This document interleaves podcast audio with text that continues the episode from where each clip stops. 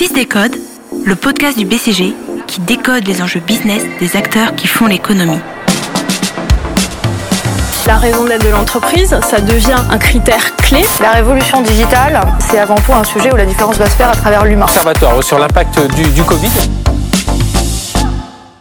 L'année 2020 s'est clôturée avec une baisse de 4 points du PIB sur le dernier trimestre, selon les données de la Banque de France. Qu'en est-il de 2021 Selon François Candelot, directeur monde du BCG Anderson Institute, le think tank du BCG, cette année devrait être marquée par une forte reprise en France, comme dans le reste du monde. Il nous donne quelques raisons d'être optimiste.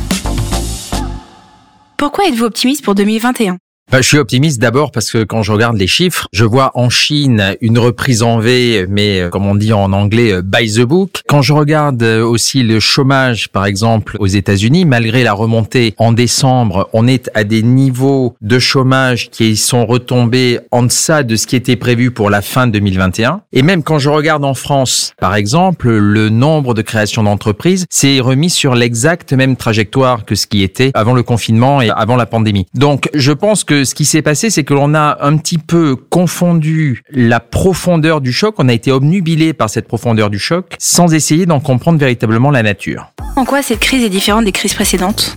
En fait, cette crise est une crise qui est totalement extérieure au monde économique. C'est une euh, externalité sous forme de crise sanitaire. Et ce qui est très différent des crises, par exemple, de 2001 ou de 2008, qui étaient des crises liées à des surinvestissements, à l'éclatement de bulles financières. Donc là, on est vraiment dans une démarche totalement euh, différente. Si vous voulez, c'est un petit peu comme euh, une voiture, vous roulez sur une route et puis paf, vous êtes percuté par quelqu'un. Et c'est la différence entre être percuté plutôt que d'avoir problème moteur. Les crises financières, ce sont des problèmes moteurs. Une crise externe, eh ben, c'est quelqu'un qui vient euh, vous percuter. Là, il s'avère que les pilotes, les gouvernements en l'occurrence, ont plutôt pris les choses par le bon côté.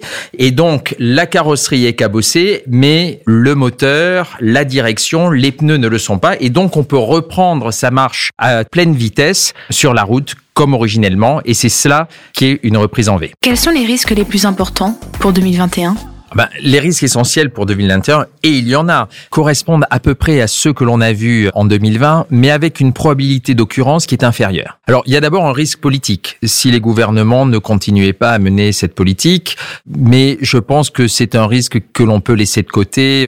Les discussions que l'on avait eues avec le président Trump qui menaçait de mettre son veto, ou ce que l'on a vu euh, avec euh, la Hongrie et la Pologne, et qui, in fine, ont été résolus. Donc, je pense que ça, on peut le mettre de côté. Il y a évidemment un risque sanitaire Hein, mais avec à la fois l'ensemble des vaccins que l'on voit, c'est un risque que l'on peut peut-être mettre de côté. Il y a évidemment les risques liés à des mutations, mais là encore, nos amis asiatiques, y compris des démocraties, ont montré qu'une approche testée, tracée, isolée, pouvait fonctionner et permettre de mener une vie avec une économie à peu près normale.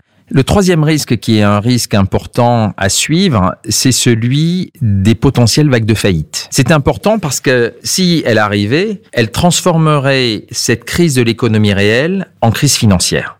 Mais à mon avis, elle a peu de chances d'arriver. Et d'ailleurs, paradoxalement, en 2020, il y a eu un tiers de moins de faillites en France qu'il n'y en avait eu en 2019. Mais pourquoi elle a peu de chances d'arriver? Parce qu'en fait, les gouvernements vont encore avoir les moyens de leur quoi qu'il en coûte. Les taux restent bas. La plupart des émissions de dette sont rachetées par les banques centrales. Par exemple, 75% des émissions de dette publique française ont été rachetées par la BCE en 2020. Et donc là, on a en fait moins un problème de dette qu'un problème de création monétaire. Et c'est une difficulté parce que cette création monétaire, qu'est-ce qu'elle fait? Elle fait qu'elle va créer de l'inflation, mais en fait très peu probablement sur les biens et les services, mais beaucoup plus ce qu'on appelle de l'inflation d'actifs. C'est-à-dire qu'on le voit d'ailleurs avec euh, la bourse, qui a des niveaux euh, très élevés, on le voit avec l'immobilier qui n'a pas baissé. Et ça, ça peut créer en fait une véritable colère sociale. Or, ce point-là est pour moi critique, car il faut se rendre compte que les problèmes qu'avait l'économie française avant la pandémie ne se sont pas évaporés.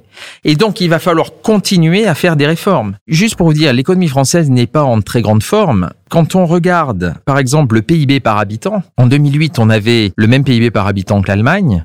Aujourd'hui, on a 8 points de moins. Donc, nous avons, au cours des 12 dernières années, des 20 dernières années, nous avons eu en fait un appauvrissement relatif. Et donc, pour lutter contre celui-ci, il va effectivement falloir faire des réformes. Alors, on parlait de 2021, mais au-delà, quel sera le leg de cette pandémie? Bah, Le leg de cette pandémie, je pense qu'il est multiple. Vous avez des legs micro, macro et puis, euh, je dirais, géostratégique. Bah, du point de vue micro, il y a euh, toute cette accélération de tendance qui était déjà à l'œuvre. Alors, vous avez euh, le télétravail, vous avez la part du numérique dans la consommation avec la redéfinition de chaînes de valeur. Comme le disait Jack Ma, il faut pas opposer le online retail au offline retail, il faut inventer le new retail. Eh bien, c'est ce que l'on est en train de voir aujourd'hui. Vous avez tout ce qui est lié à la sustainability, je pense qu'il y a un autre point que ça a créé, ça a été en fait l'émergence de nouvelles sources de productivité dans les services. Et je pense en particulier à l'éducation et à la santé, qui sont absolument critiques et qui avaient très peu évolué au cours euh, des dernières décennies. Et là, on voit véritablement une modification. Donc c'est une opportunité de croissance supplémentaire. Donc des choses importantes du point de vue micro. Et du point de vue macro? Du point de vue macro, selon moi, c'est essentiellement les conséquences sur le long terme de cette création monétaire qu'il va falloir mesurer et les déséquilibres qu'elle pourrait créer. Le troisième point, et qui est euh, géostratégique, eh bien, c'est euh, l'évolution vers l'Asie. Un de mes amis me disait, tu sais, euh, dans la compétition entre nations, ben, c'est comme le Tour de France, on creuse des écarts pendant les étapes de montagne, pas pendant les étapes de plat. Et là, je crois qu'aujourd'hui, les pays asiatiques, la Chine en tête, prennent une véritable avance par rapport à l'Occident. Et Tom Friedman, le célèbre éditorialiste du euh, New York Times, me disait récemment qu'il pensait que dans les livres d'histoire, la pandémie serait vue comme la fin de l'hégémonie de l'Occident et la prise de pouvoir de l'Asie. Fils Décode, le podcast du BCG qui décode les enjeux business des acteurs qui font l'économie.